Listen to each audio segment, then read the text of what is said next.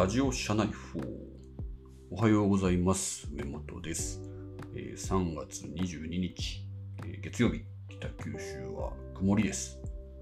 今は曇りですけどもね、朝は雨が結構降ってたので、ランニングができませんでした。なので、リングフィットアドベンチャーで少し体を動かしたりとかしてやってます。あのゲームのおかげで、コロナ太り、まあ、知ってるんですけども、想定よりも太ってないかなと思って助かってます。今日はあの断捨離をしたっていう エスエヌエス の断捨離をしたっていう話をします。まあね、なんかこう エスエヌエス の断捨離、つまりアプリからですね、単純に言うと エスエヌエス のアプリを削除したんですね。えー、Twitter とか Facebook とかインスタとか、まああんまりインスタとかほとんど触ってなかったんですけども、まあそれに該当するやつですね。で、あとスマホからこう Slack とかも削除しました。もちろんあの家のパソコンではですね、え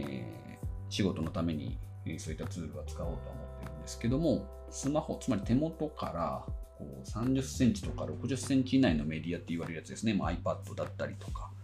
ああいうものから エスエヌエス を取ったり、まあ自分の、なんだろうな、まあ、ニュース系のアプリとかも結構削除しましたね。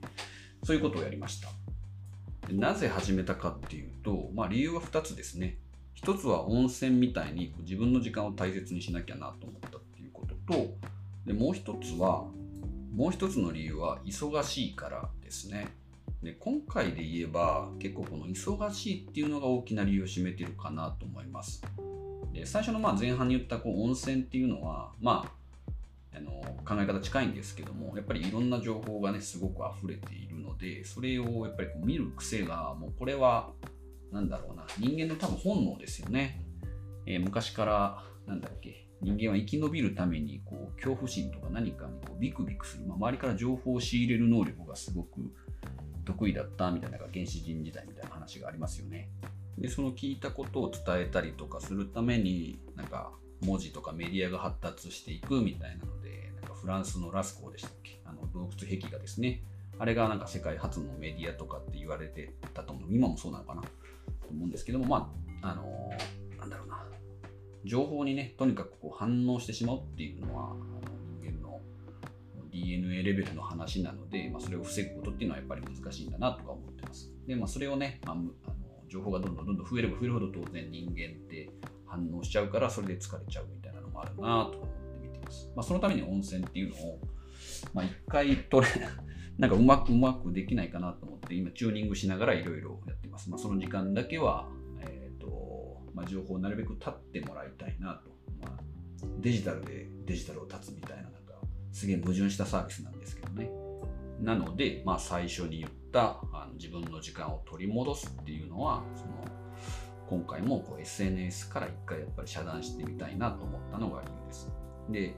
まあ、後者の方が大事って言ったら、忙しいからって言ったんですけども、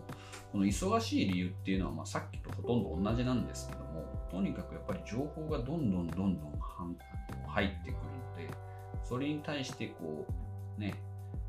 パンパン反応してしまうっていうのが、もうとにかく本当にやんなきゃいけないことから離れてしまってるなっていう感覚をすごい持ってます。で、まあね、こう余暇としての YouTube とか、なんかいろいろ楽しんだりももちろんしてるんですけども、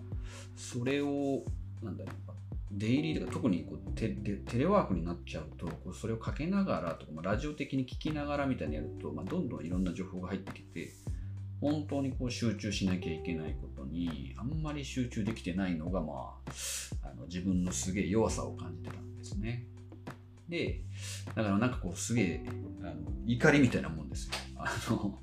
スマホからもう Twitter とかバンと消して、 iPad からも Twitter 消して、 Facebook 消して、 YouTube 消してみたいなことしてました。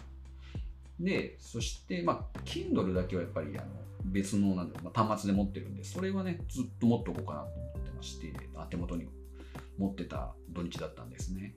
で、そうすると、まあ、やっぱり土曜日とか日曜日とか、特にこう家族と過ごす時間が多いんですけども、そこであのスマホが、まあ、持っていかない、まあ、持ってても、そのね、普段こう、情報にアクセスできない状況にしたので、あのとにかく触らなくなりました。まあ、このふつかかんだけの話ですけどね。そしたら、なんかやっぱりこう気づくこととか、すげえ何に忙しかったのかなっていうのをね、ちょっとずつ実感し始めました。これがまあ来週とか再来週とか、まあ習慣的にずっと続ければ本当嬉しいなと思ってるんですけども、やっぱりこう、まあ、意図的にですけど、目の前のね、こう人が話している内容とか、家族のね、話している内容とか聞いたり、うーんとかもう、まあいつも以上に反応するようになって、で、あ、そういえば仕事でまあこういうことを本当は今一番考えなきゃな、みたいな風になったかなと思います、この土日は。なので、まあ皆さんね、忙しい毎日で本当に、えー、大変だと思います。まあ一つね、こうヒントしまった、もうそもそもやっぱタスク量が多いとかもしかしたらあるかもしれないですけども、もう一個のヒントとしては、そのタスク量をもちろん減らす努力とか、適正なサイズにしていくっていうのは経営側として努力していきますけども、まあやっぱ自分たちの過ごし方のところで、例えばやっぱりこう情報を遮断することで、こうなんだろうな、余裕を持つとか、